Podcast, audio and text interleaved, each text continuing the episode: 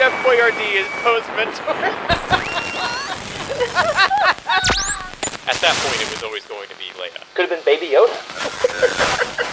Wow, what a huge oversight. There's just a hole in the Death Star. Like, what the heck? You know, just like board that up or something, you know? Then jumped onto Wikipedia and was like, oh, there it is. I've refused to get on the Wook, um, as, as Jared lovingly refers to it. You're listening to the Star Wars Archives, a Utini.com Patreon exclusive podcast. Your regular deep dive down the rabbit hole of the Star Wars universe. Discussion, analysis, Easter eggs, and obscure books you've never heard of. And now here are your hosts, Jose and Trevor. Hello there, and welcome to episode 3 of the Star Wars Archives, a UTD podcast where we take some random Star Wars topic and explain the living Bantha Poodoo out of it. I am Jose, aka Jaxi in the Utiniverse. I have watched all Star Wars canon movies and TV shows. I have read 38 Star Wars books, and I own only 9 of them. And I'm Trevor, keeper of the timeline pages over at utini.com. I've spent my entire life consuming Star Wars media and currently own 927 Star Wars books and graphic novels, 150 single issue comics, and 70 issues of various Star Wars magazines. I love adding extra bits on every week. I, I appreciate that. I'm also noticing here on our little scripted intro that you wrote yourself as Trev. Is that a nickname for you, or did you just decide not to add the OR? No, I'll be completely honest. Everyone calls me Trev. Trev is what I'm known as, but because my usernames have been Trevor across Discord and Utini and everything, and I'm kind of used to everyone in Utini calling me Trevor now. But realistically, Okay. you know, everyone calls me Trev. All right, so maybe I'll I'm gonna try to give that a try or give it a go, and we'll see how if I remember to call you Trev as we move forward. But anyways, um, Trev slash Trevor, can you remind our listeners about the format of this show? Okay, so we're aiming for a largely unscripted show here where um once we've decided on each episode's topics, Jose is going to do whatever research he needs. I will try to do as little research as possible. I'm I'm going to take some notes because I've got a terrible memory. Uh, un- unbelievably. um, we could talk about anything Star Wars related. Legends, canons, books, comics, TVs, video games, uh, miscellaneous newspaper clippings, you name it. Throw in a few regular features that we're trying to get together and hopefully we'll keep you entertained and informed. That's right. And on today's episode, we are going to be discussing something. We're going to do something a little bit different than, I mean, it's only been two other episodes, but um, so we're still trying to figure out, you know, what works and what doesn't. But today we decided to highlight two specific characters instead of just going out, you know, super broad on a topic and then just bring up every single book. And we are talking about Imperial, Rae Sloane, and Rebel, Wedge Antilles. So, um, yeah, Trevor, what do you think? How is this going to work out? the one thing I've always said is I don't want this podcast to come across like Wikipedia the audiobook. So there's a lot of information to throw out there. So we're just gonna we're gonna keep, try and keep it light but deep, if that makes sense. I mean, that's the point of the show, right? You know, we want to Exactly. inform, but still has to be fun for whatever 40 minutes, an hour, however long this ends up being. Um, but uh, yeah, before we get started, um, let's do a little bit of uh, housekeeping. Um, so I want to remind our listeners that, you know, guys, we, we do want your feedback, suggestions, and questions. Trevor has, uh, you know, a whole bunch of books and a whole lot of knowledge. So if you do have any random question that you want to know and you don't feel like opening a browser and looking and reading through Wiki- Wikipedia, then that's what we're here. And we'll probably make it a little bit more enjoyable than reading through a whole bunch of text. So email us at dswarchives at gmail.com. Send us a note over Discord.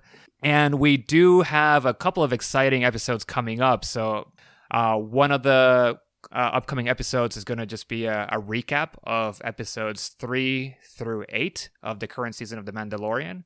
I mean, we we did episodes one and two as our first episode, and I know that Trevor is a little nervous about this one because there's a lot of content there from Legends, isn't there? And a lot of Do you, Easter do you remember when we managed to fill an episode just talking about dragons and spiders? Yes. Think about what's happened since then. and we only get we, we have to do this in one episode, right? that is the plan. But I have I mean- said if we need to split it into a two-parter just so that people can, you know, The thing is, so much of it has been discussed to death already and will be by the time we get to the end. So, it's true. but you know, there's no point this show focusing on the fact that Ahsoka's in live action Right. or or anything like that. When you know, I'm already planning the Dark Troopers deep dive and all that sort of thing. Yes. So I'm I'm sure we'll find an angle. Yeah, and we do have um uh, just for you guys to know, we uh, we did just release uh, a YouTube video talking about Dark Troopers. Um, I believe it was Nathan who who was in that in that video, and he did a really good job on that. Um, and also, we do have the Bounty Hunt um, podcast where they are covering you know Easter eggs and just uh, recapping every episode of The Mandalorian. So And also, that podcast is hilarious, and everyone should listen to it. it is great. So what we're hoping to do is, you know, maybe we'll just hit on some of the topics that they've touched on on that um, on that podcast, and hopefully give more information about something that they didn't really get that deep into because that is what we are trying to do here, right? Um, and then we have another episode that we will be recording in the upcoming weeks, and this is uh, this is going to be an episode with a special guest. It is Utini's very own uh, Masamita. He is the host of the Living Force, the Ghost Crew, Bounty Hunt, Lightspeed Skipping. I mean, he's just the host of everything except for maybe this podcast and cafes. Um, and well, and, and Legends Look Back. Yeah, and we're talking about Eric Eilerson. And uh, I mean, what are we going to be talking about in an episode with Eric? Well, firstly, I don't know how he's going to squeeze us in because I don't know how many hours are in the day that he's not recording podcasts. Yes. But who else could it be? Eric's favorite character, our Lord and Savior, his words, not mine, Bail Organa. And again, we're not going to do a full Wikipedia history of the character, but hopefully I'll introduce Eric to some Bail stories and you guys that you've never heard of before. Yeah, I'm uh I I'm looking forward to that. I want to see what Eric doesn't know about him and then we will see if um at the end of the episode if he is still Eric's uh Lord and Savior. That will, you know, remains to be seen. I, I Um, don't think we're going to change his mind. All right. So, um why don't we just get on with the with today's topic, right? Let's get started. Yeah, absolutely. Or do you have anything else to say? no, let's go. Okay, so yes, today we're talking about Rae Sloane and Wedge Antilles. Rae, Yes. what can you tell us about her? I mean, um, just very briefly, and then we'll deep dive. But Well, let's Tell let's us just let's just you know- start with her introduction into canon, Yeah. which is um. So she was introduced in A New Dawn, written by John Jackson Miller, released in September 2014, which is what three months after the Disney sellout was uh, announced. So this was this was written more or less as a Legends novel, but it ties into to Rebels, and it happens to be the first canon novel, which primarily covers how Kanan and Hera met met, um, but it also introduces Rae Sloane. Um, and yeah, we'll we'll come back to this book in a bit, but that's her her introduction into canon.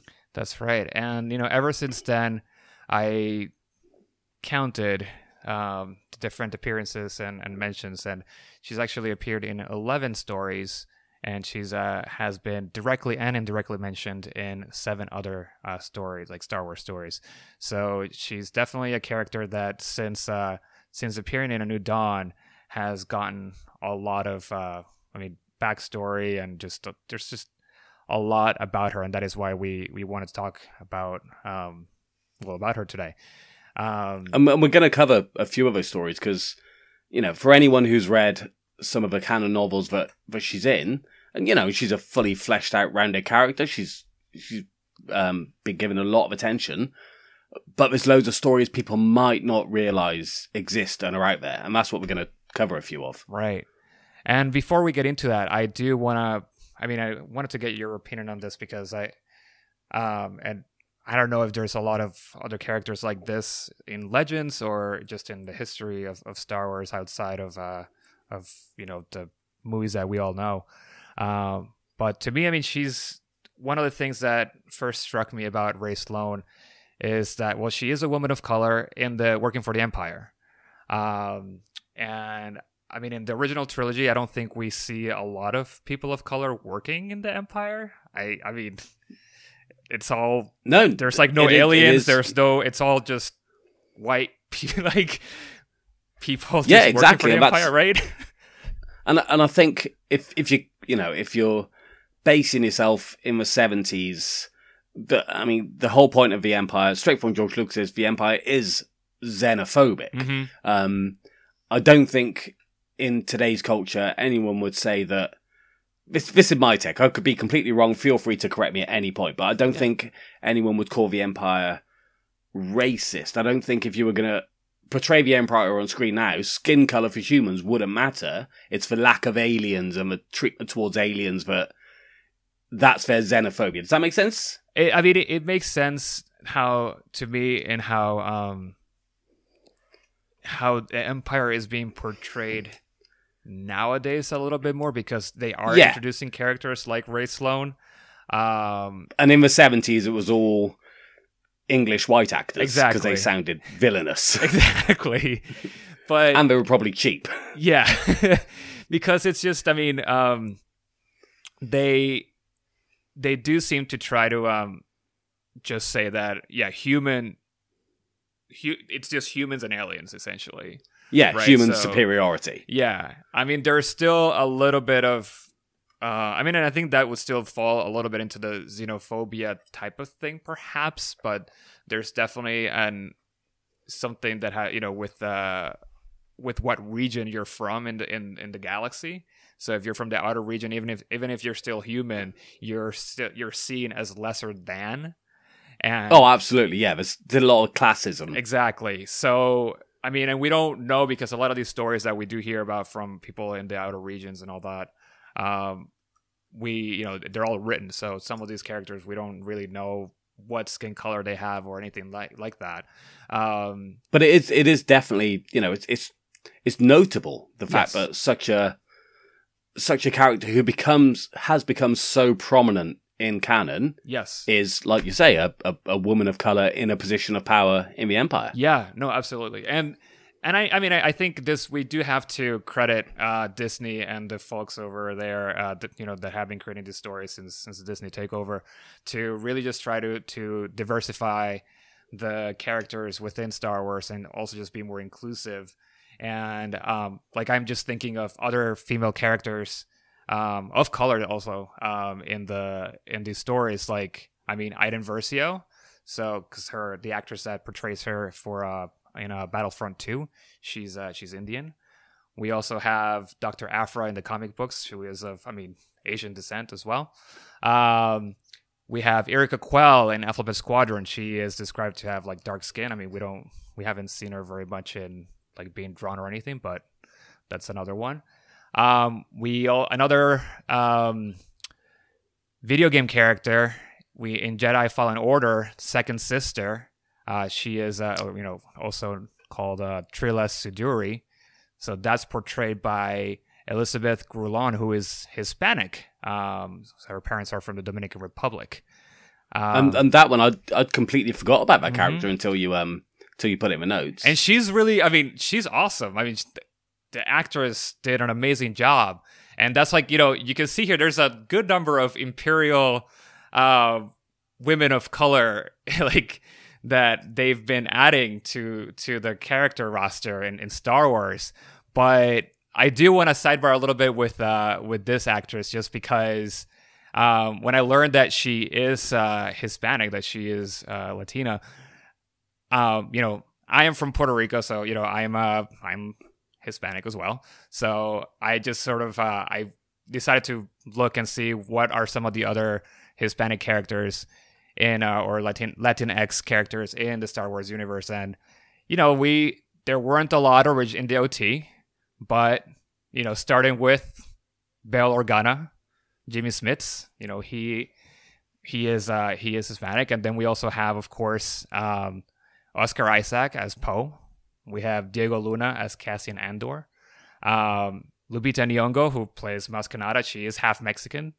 Um, Pedro Pascal, you know, the Mandalorian, he is Chilean. But al- al- also, can I just point out Yeah. that even the people you've named Yeah, show a massive diversity, even within Hispanic, you know, his, Hispanic actors. So none of this is cliched or stereotypes. All of these people are chosen for their acting abilities, and you know, di- the diversity. It's it's it's everywhere, and it's it's fantastic. Yeah, no, it's uh, it, it is. I mean, you know, that's the thing. That also, just at least with uh, Hispanic people, is that I mean, we at least here in the U.S. we're usually like clumped into just one group, but within Latinx culture, there's a huge diversity just because there's so many different countries, and, and you know, it's all of South America, and you know. And in the Caribbean, so there is a good diversity within within the cult- different cultures that are classified as Latino. Um, but and yeah, I mean these are all also just great actors, and I mean there's a handful. There's like three more or something, two more that I I had saved for last just because they are also from Puerto Rico as I am, and that is the voice of Kanan Jarrus, Freddie Prinze Jr. See, I never knew he he was from Yeah, Puerto Rico Yeah, at all. I believe his dad is from Puerto Rico, and that's or I don't know if his mom is. Um, but then the other one would be Benicio del Toro, who plays DJ in The Last Jedi. Who, by the way, he's I'm related to him. He's actually my cousin. Shut So- up. hmm I mean, he is like my mom's like second or third cousin, but uh, yeah. I mean, I've never met him, so we're not. It's not like we're close cousins. But What? What? We're blood why? related. What? Why? What? what? I have questions. I mean, you can ask. I don't know if I'll be able to answer it. It's just a cool fact that I, my blood, is within the Star Wars universe. Why have you not turned up on his doorstep going, uh, yeah, so, uh, we're related and tell me more Star Wars. um, well, if I had his address, I would definitely do that. I know that my mom, uh, about a decade ago, did run into him in some restaurant, and they like connected, and they're like, "Oh yeah, you know, because we're related because of this, and that." My mom used to spend the summers in like his like his cousin's like house in Puerto Rico or something. I don't even know exactly, but yeah. So I'm uh, I'm excited that um that Disney and Lucasfilm and all you know and all those folks are just you know adding a lot more diversity into all the stories.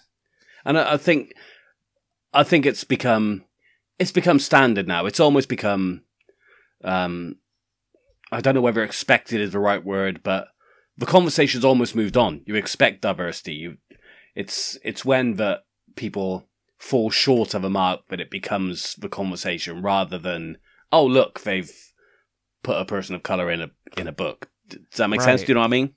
Yeah, and I you It's know I think it's a, yeah, and it's it's good that it's a norm. It's good that for us like that we are able to see more more of ourselves being represented in there, and I like also that then within the within Star Wars universe that they don't necessarily make a big deal out of it. That they try to normalize it as much as they can.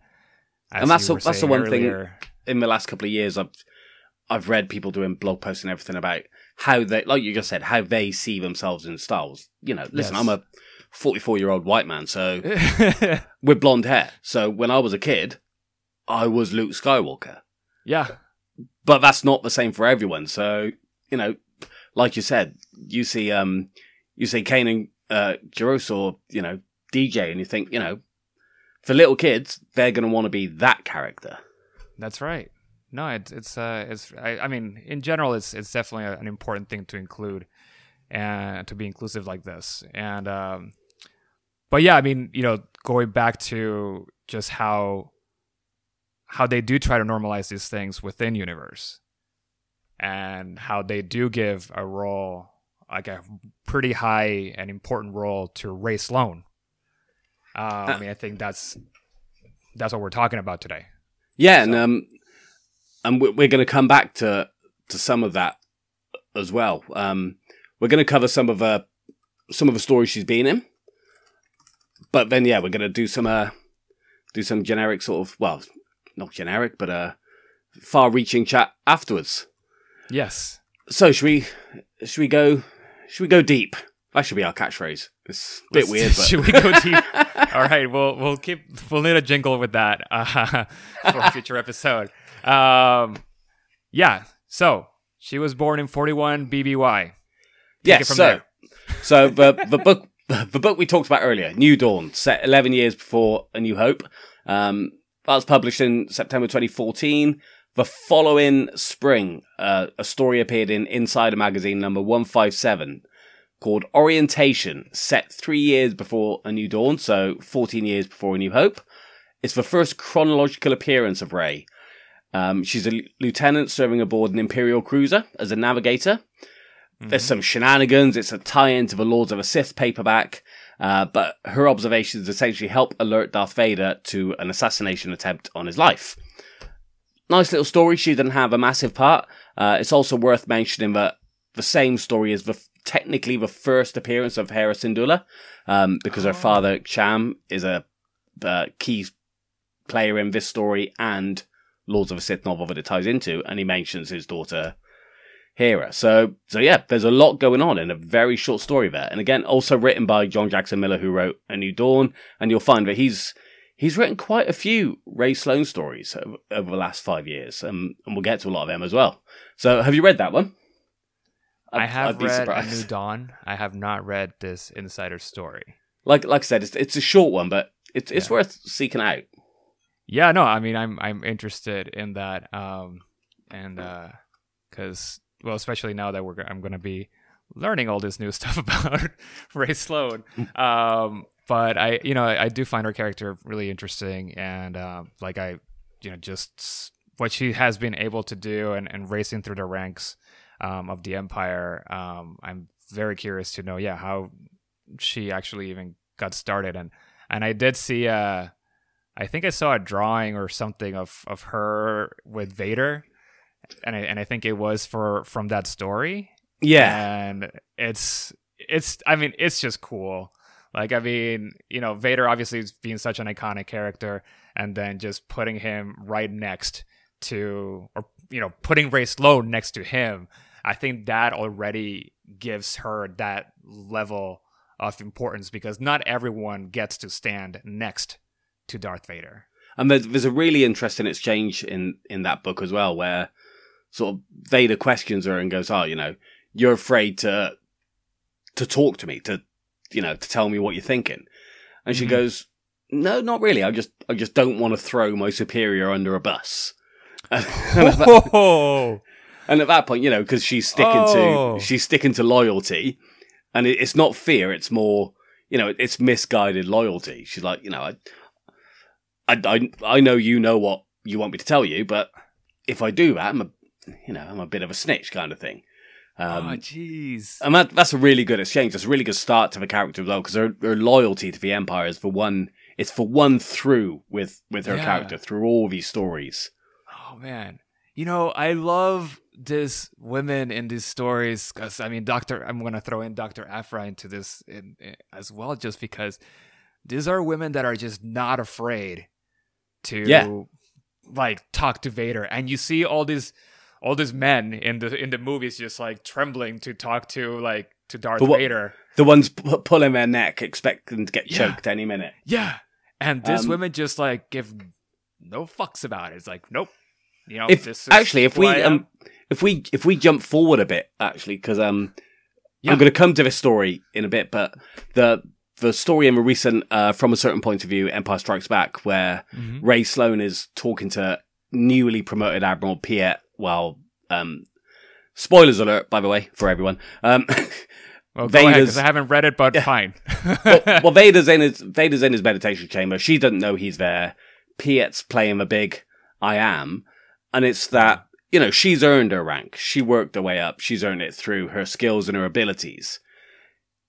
Piet got promoted because someone else made a mistake and got choked. there you So go. it's that worth of all those old old guys. Yeah. They know they haven't particularly earned their rank, so she doesn't need to be afraid because she can stand toe to toe and go, "Hold on, I deserve to be here." So I think that's really interesting as well. Yeah, I mean, you know, there's, uh, I mean, that's definitely a bit of a parallel in, in to real life. I think. I mean, I can't speak for for for women because I'm not one, but I mean, uh, it's you know, it's it's uh, I think it's also a pretty well known fact that just how how much harder um, women in the workplace and you know in, in, in their careers sometimes they have to work to to get their promotions and stuff because we do live in a fairly like sexist society. And um, so sometimes like men just get promoted just for being men and just for being around but women just have to have always just had to have you know push that much harder to get the recognition that they deserve. And it's unfortunate but it's also something that that does keep happening. But um you know it's it's something that yeah i mean it in this case with Rae, it's really cool that it's something that is empowering to her that then allows her to speak more freely to the other men in power like Vader just because she knows her worth. And the the that first story where we were just talking about, you know, she's just a lieutenant. She's just uh, a navigator. Um, but she was confident enough in her abilities at that moment in the story, but she didn't fear the repercussions based on her, her abilities. Yeah. Um, more on the loyalty thing. Anyway, so that's just one short story. yeah. I mean, I, I'm super interested now because I, I, I didn't know that she spoke up to uh to Vader, and I want to know how that goes. So, Um, well, it goes pretty well because uh, a year on from that, she's a commander, where she was only a, a lieutenant in that story. So, Bottleneck is the short is the short story of her next chronological appearance. So, thirteen years before we have in, one year after the last story. Now, what's interesting about this is this story was written specifically for the Rise of the Empire omnibus, which came out in October 15. So that comprises of the Tarkin novel, the New Okay. Dawn novel, as well as two short stories written by John Jackson Miller. Um, and for those, I, do, I see it all the time. Tarkin is such a prized hardback. It, it goes for silly money. Same with a New Dawn because they were two of the first canon books. People will pay 60, 70, 80, 100 dollars for a hardback. Or you can buy this paperback for like 10 bucks. That's got two novels and two short stories in. Um, I'm not one of those people who I, I don't care what format the story is on my shelf. I like I could have the most battered book in the world as long as it's, it's on my shelf. So anyone who wants to spend hundred dollars on Tarkin, well, buy this one instead, and then have ninety dollars to spend on other books. Um, yes. I mean, you should definitely. Yeah, send, a bit of a uh, let's- soapbox. Let's just put it up on our on our on our social media. Just pictures of your entire library, just Well, showing. we did this with the last episodes, and we'll we'll do it going forward. Is all the different books that we talk about. We'll try mm-hmm. and put them on our Twitter with the links to the Utini pages, so you guys can you know find a bit more information as well in case Right. in case we skip over something and, and you miss it. Um, but anyway, so a year ago she was a lieutenant, uh, stood up to Vader, got her superior killed. Um, now she's a commander and also executive officer on Tarkin's ship, the Executrix. I've been practicing this afternoon how to pronounce that. Yes, Executrix. Um, again, she did got, good. You did good. Yeah. She's got a very small part in this story. Uh, her promotion to captain happens off screen. She basically goes to Tarkin and goes, "Yep, by the way, I've been promoted to captain." Um, but not a lot of fanfare. But she's only 28 and a woman. That's that's worth mentioning again. You know, 28 Yeah. in the Empire. She she's young. Um, yeah. so I mean, she uh, gets good. given temporary command of the Ultimatum, uh, a Star Destroyer reassigned by Tarkin himself to Count Vidian, who's an efficiency troubleshooter tasked with increasing productivity on worlds assisted in the construction of new Star Destroyers. That's his title. More or less, but we'll get back to him because he's one of the main antagonists in A New Dawn. So Okay. again, John Jackson Miller's doing that thing where he wrote this story. He's wrote them the two short stories that build into this novel that she's introduced in. Um, so it, it really enhances that novel in itself when you read the two short stories that came before, which is what it's what Star Wars EU has always done best. Yeah. Um, so that takes us back to a new dawn, her first uh, canon appearance. So she's 30 years old and a, a captain in the Imperial Starfleet. That's that's pretty rare. Um, yeah. So she's still commanding the ultimatum. Um, she uh, she brings Count Vidian to the world of Gorse, which, by the way, is Ahsoka's home planet. Is worth mentioning. Uh, but this planet provides crystals to be used in turbo cannons, but it's fallen behind, and that's why they've sent this Count Vidian guy because he's a he's a troubleshooter. He's going to go and, and crack the whip. So you've said you uh, you've read this book, Jose, yeah? Yes. What do you think? Can you remember much? Well, yeah. I mean, I, I remember the broad strokes. I the thirty the thirty eight books that I mentioned at the beginning of the show that I've read, they've all been read this year. So a lot of these You've stories, read 38 books this year. Jesus. thirty eight Star Wars books Wow. plus a few others. You know, hey, COVID, right? This is a lot of Yeah. time to read and uh, audiobooks and stuff. But you know, I joined Utini, and all you guys had a lot more books under your belt, so I had to catch up. Um, so yeah, I mean, I, I I do generally remember the story, and it's somewhat recent. However, yeah, I mean, it all kind of just blends together at the same time. So I mean, this being this was one to of have my these chats with you is very helpful because then it helps me organize. This has been one of my, uh, yeah, this was one of my favorites out of out of canon so far. Um, but one of the things the book makes really clear is that Sloane is an imperial. She's an Yes. imperial through and through. She believes in the New Order. She believes that Palpatine essentially saved the Republic from a coup by the Jedi traitors. And um, like I said, this book also tells the story of how Kanan and Hera met up. And early on in the Yeah. book, Slo- uh, Sloane and Kanan have a conversation over communicators, essentially due to his bus holding up traffic. I'm not joking. That's pretty much what happens. um, and it's worth pointing out, but at this point on the timeline, Kanan, you know, he's a bus driver and spends most of his Yeah. time getting drunk. That's where we're That's at. right. So That's what I remember the most of, of that. It's just how, and he yeah, getting into like bar fights, right? Like he's just Yep. sort of like very Jedi lost. If I were to drop in a little bit of a reference to some to another book, but But uh, yeah, so you know the the side plot, the rebels plot, shows Kanan and Hera uh, teaming up because essentially Count Vidian plans to blow up the moon and steal the crystals from inside it, or or something like that. I vaguely right. remember. Um, but Sloane, even though she's an Imperial, she knows that you blow up a moon, you kill innocent lives. This is what I mean Mhm. about she's she believes in the virtue of the new order. You know, she believes in security, stability. She doesn't really believe in dropping moons on planets for yeah. For no so reason. she she's not evil evil. She No, just no. believes that what the Empire is doing and for is for an empire right to run, do things. there has to be a lot of people like her. Um, yes. you know, who who maybe you've got to remember before the Empire there was a Clone Wars. So Mhm. if you lived through I'm three familiar. years of war, and then your your planet suffered, and somebody comes along and goes, you know, we're going to make sure that doesn't happen again. If, if there's a lot to believe in. Yeah.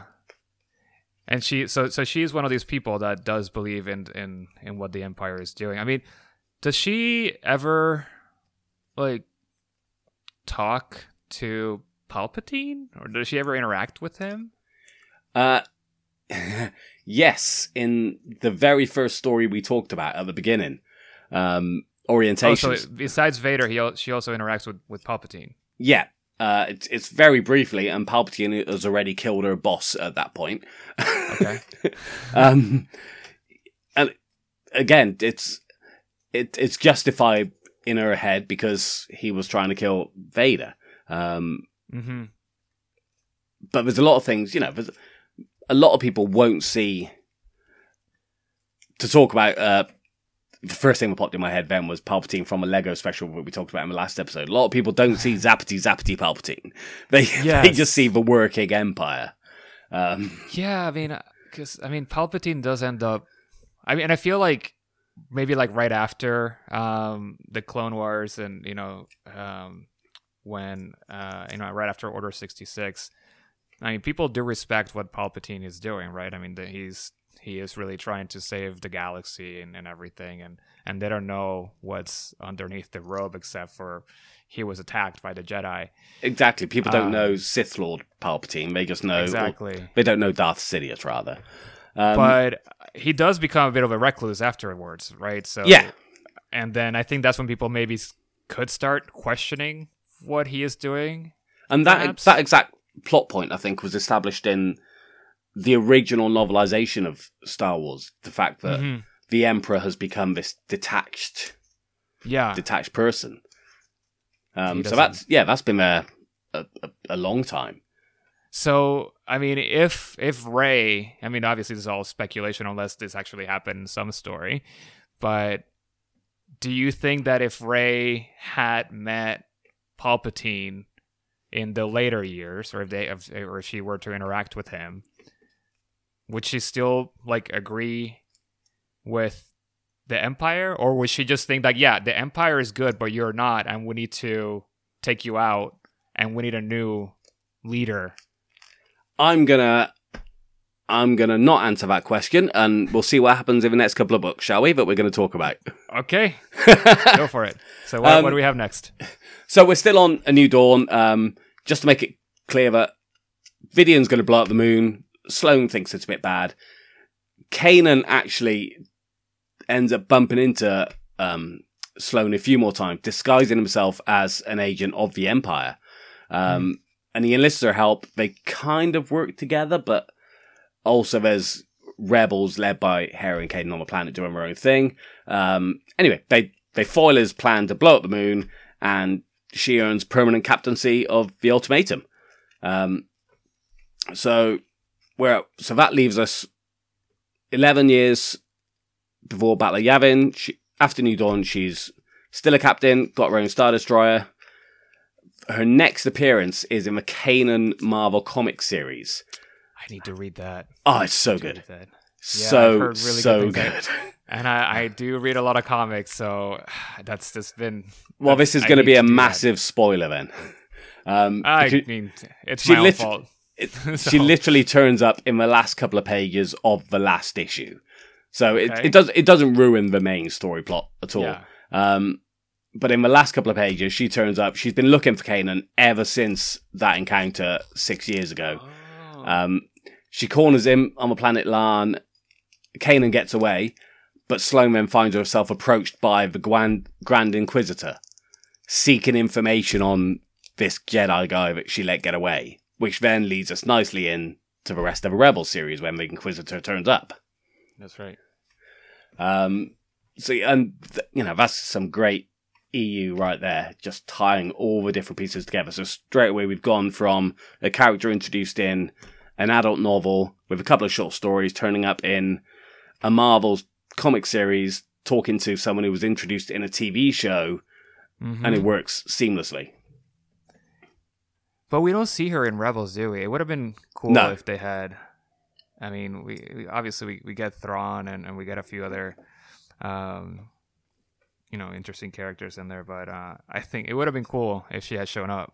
Um, Yeah, because she could have very easily done the um, the Governor Pryce role if she'd found exactly. herself at that point. Um, actually, I don't think she interacts with Thrawn at all. To be fair, I mean, well, that's a story waiting to be told right there, isn't it?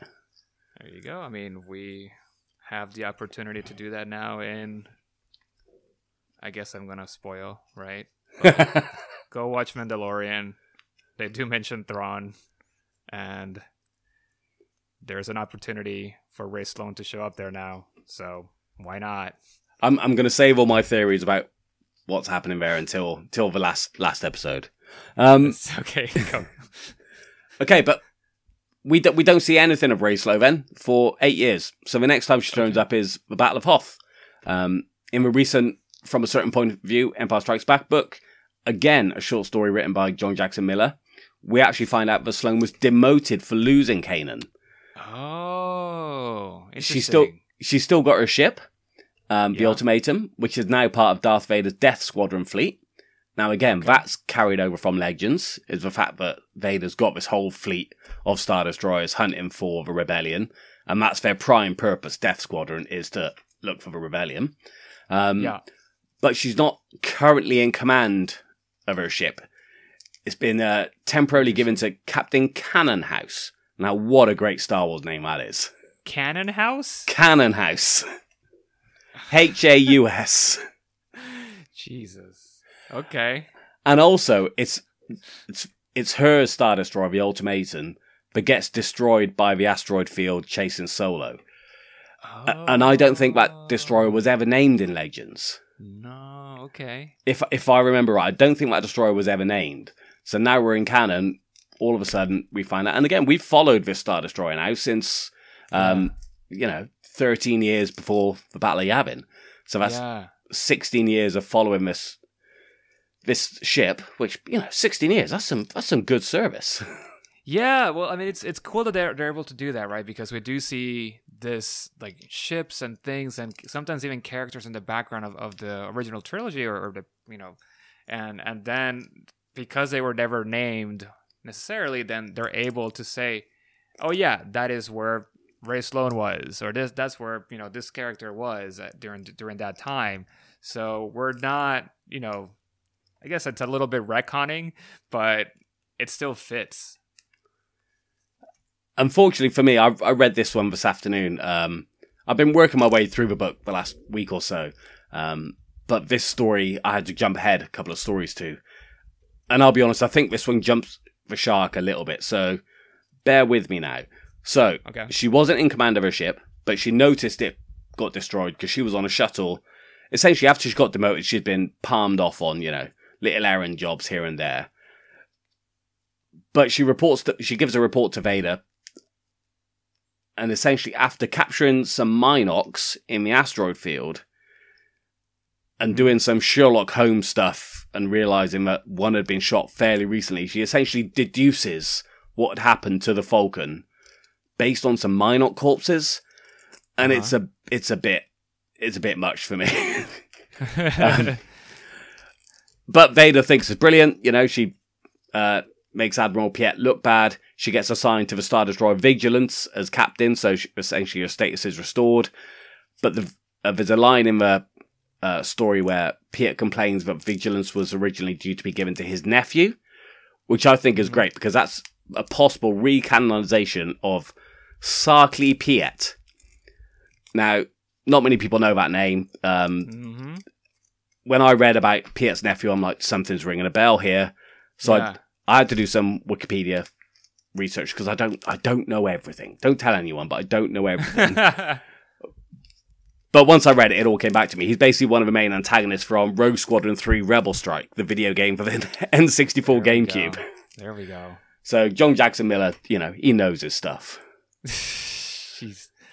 I mean, I, I love how it's just like all, all these things just keep connecting and, and weaving through all these different like media, right? But again, we've got, you know, we've talked about a pretty comprehensive history of a character so far, Yeah, and only one adult novel has been mentioned. that's true. I mean, on well, is it uh is a new dawn considered an, an adult novel? Yeah. Yeah, and the rest has all been short stories. yeah, that's right. It's interesting. Um, Um, and then the next one is another short story that takes us right up to Battle of Endor. Um, and again, it's one of the books written for the Rise of the Empire omnibus, so it's it's not in a magazine. Uh, it's just written for this one release, and it shows Sloane at the Battle of Endor, and now she's an admiral. So, you know, in nine years, she's gone from she was a vice admiral, got demoted, Yeah. then a captain, got the runaround. Now she's back an actual admiral, uh, still commanding the vigilance. And after the death Yeah. of Palpatine, it's Rae Sloane that gives the order to retreat. Jeez, it's uh, I mean, it's so cool. It's just like it's all all these little bits of information that keep popping in about. But you the- see that you actually see the same thing in Battlefront 2 as well. Um, Mm, which you know that's that's great for me. For anyone who's in love with these characters, to then play a video game. I mean, you see it in Squadrons as well. Yeah. To see to see Rae Sloane turn up and go, you know, that that's amazing. Yeah, no, it's. Uh, I mean, that's that's why we wanted to do this episode and just, I mean, basically just talk about her. Um, so I mean, yeah, so she she keeps showing up. Um, I mean, I do want to get to Wedge as well, but yes, I mean, we we know that Rae is a fairly prominent character in Aftermath. So I mean, she she does go, she keeps popping in and out of these stories. She we you know she's around obviously during the you know uh, Return of the Jedi and and the original trilogy stories. I mean, the, the one Um, thing I wanted to talk about Rae is that, you know, we've talked about all these stories and we've talked about how she goes from a lieutenant to admiral of Yeah. the, the, the Imperial Navy. One thing I don't think you necessarily see in these stories is her skill. Yeah, It's, it's, it's a character trait that she's worked her way up, but you don't really see a justification for it yeah, which which I think is really it's really unfortunate, you know. And most of her yeah. appearances at this point have been written by the same author, um, Mhm. and you don't really see, you don't feel that she necessarily has warranted that that rapid rise through the ranks. Yeah, Um, but then in the aftermath trilogy, Chuck Wendig really gives her some meat. You know, she's at the beginning of the trilogy, she's a member of the Imperial Ruling Council. By the end of the trilogy, she's been manipulated by Gallius Rax into trying to chase a false truce with the New Republic. Um, you know, tricked into the the all or nothing Battle of Jakku yes, saves it saves the planet from destruction destruction, but ultimately follows uh, Gallius Rax's contingency plan and heads into the unknown regions with what's left of a fleet to try and rebuild the new order, and then eventually becomes one of the first leaders of the first order. But you, she really gets some meat to her character in that in that trilogy. yeah, yeah. I mean, it's yeah. So you have to kind of like, or they basically just went through all these tiny, you know, short stories where maybe just they didn't really have the the real estate to to properly develop or give, you know, like you were saying, just uh, really explain or, or talk about her actual skills. We just have to almost take it for granted that she is that she does have all these like abilities um, because we do see we do see her um, going up the ranks but then we get to aftermath and then we get to really see her and, and spend time with her and get to know how she operates a little bit Yeah, and until then, I think we saw, and you know, it's great. I think, I think it's she's a focus in in character rather than actions. yes So she she's characterized really well, and you can you can understand how a character like that would rise, but you don't Yeah. really see what she's what she does. interesting and well so so now we're so she is one of the founding members then of the of the first order Yeah, I know she's she's there when she's it all mentioned starts. she's mentioned in a few books, but the you know the kind of the founding of or the the establishing of the first order hasn't hasn't Yeah. really been covered. It's it it happens in a lot of various sources, but there's never been one defining Yeah. story. Um, So, but the, and then we don't really know what happens after that either. Then, right? Like, because obviously she's not in the in the sequel trilogy. no, no, but there's, what she worked on led to the sequel trilogy. you know, and there's there are a few sort of um, young adult books that that cover the First Order. Um, Before the Awakening, that came out as part of a journey to Force Awakens, that has a hmm has a Poe story. Uh, sorry, not a Poe story, a Finn story. There's a couple of early pre Force Awakens First Order stories, but she's not in. Yeah. She's mentioned, but she's not starring in them. All right. So I mean, yeah, it'll be it'll be an interesting. Um, it'll be it'll be interesting to see when they do get to write more of those stories. I mean, obviously, Star Wars right now it's you know the main focus I think is probably the High Republic, but I'm curious to see when they start hitting more of these uh you know canon stories that are happening concurrently to the events of the sequel trilogy and then obviously after that and see if we can get more Rae Sloane since she does keep popping in and out of stories. However, we do have someone that I mean, well, he doesn't show up on the sequel trilogy, but I think that was just because the actor didn't want to. but Wedge Antilles. He, what, what do you mean he didn't show up in the sequel trilogy? Oh no, he did show. no, he did show. He showed up. That's true. But I thought he wanted to have a more. They wanted to give him a more prominent role instead of just sort of like a quick shot, right? honestly, I, I, I don't know the ins and out, but they they did my boy Wedge a disservice. Yeah, no, because I, I think that they they had wanted him to have a, a, a an actual role in episode seven.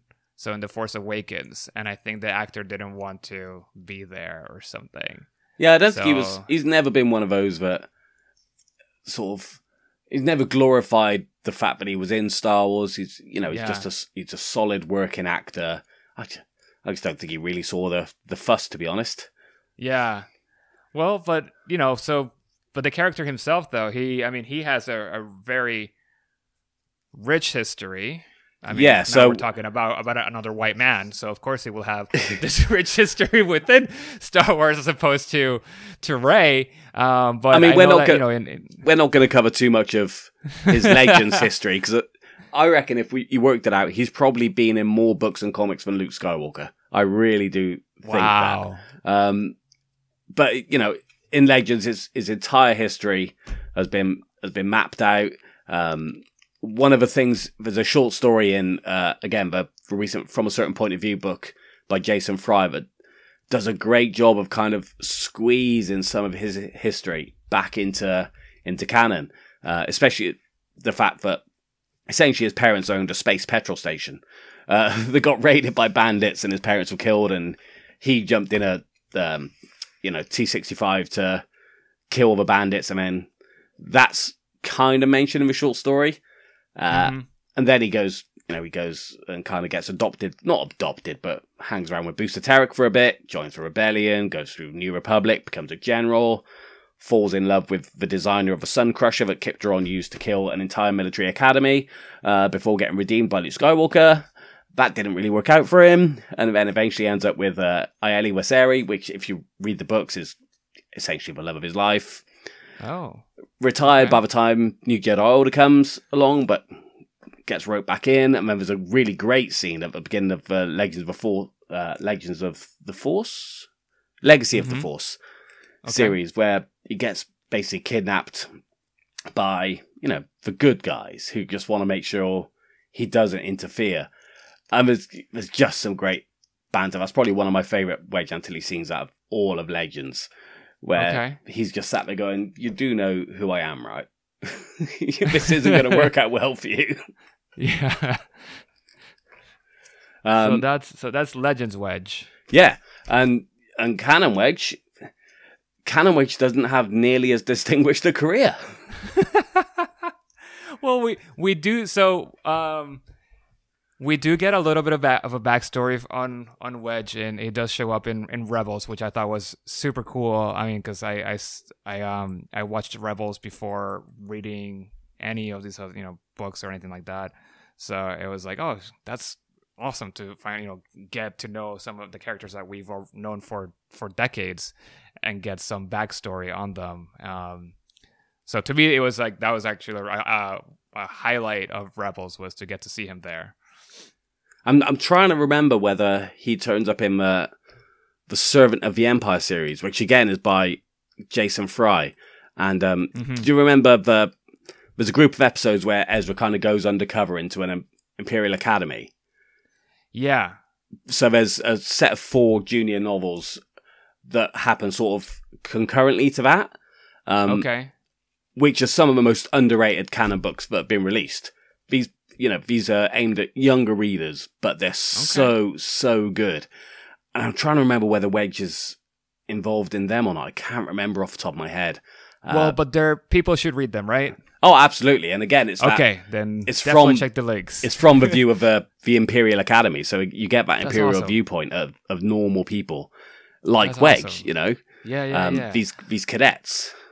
Well, that's like yeah. When Wedge in, in Rebels was a really interesting character. I mean, he shows up and when um when Sabine is uh, infiltrating the the academy, and you know they portray him as someone who just I mean he didn't seem that bothered by the Empire. He just wanted to be a pilot or something, right? Yeah, But it wasn't until he does the simulation that then he's like, wait a minute, this doesn't seem right.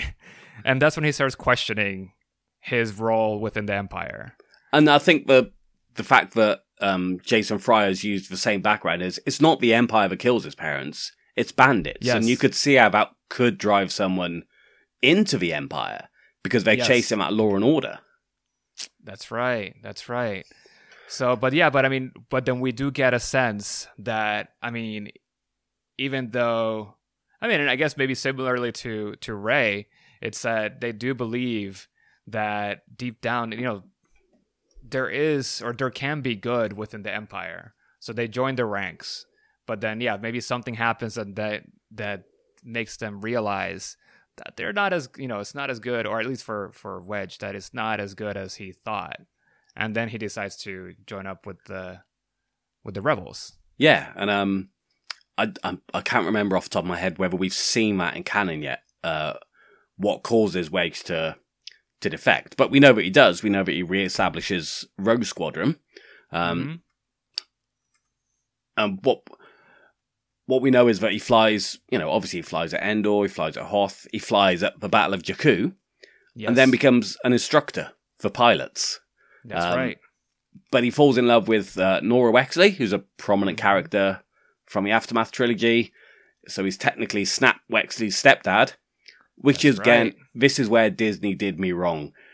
Because you get Wedge cameo straight as the fleet comes into Exegol, but Snap's just died. And Yeah. Wedge doesn't bat an eyelid. Yeah. Yeah. That's true. Wasted opportunity. Yeah, I mean, I, I really like their the relationship that it, they established between Snap and Wedge in uh, in the Aftermath series, and And also because they brought him back for um, Resistance Reborn, you know, which was the That's big right. tie-in novel to That's right. I mean, that was that's a really good book Yeah. too. Um, and yeah, just So you have all that. with each other. I mean, you just get that split second cameo after Snap's death. It That's right. yeah, Because uh, Wedge in Resistance Reborn, Wedge and Norra are in just farmers in some planet, right? Like they were not even trying to be like battling anything. They're just and and I loved and- that. You know, of- Yeah. of, anybody who's earned the right to just go. You know what? I'm out.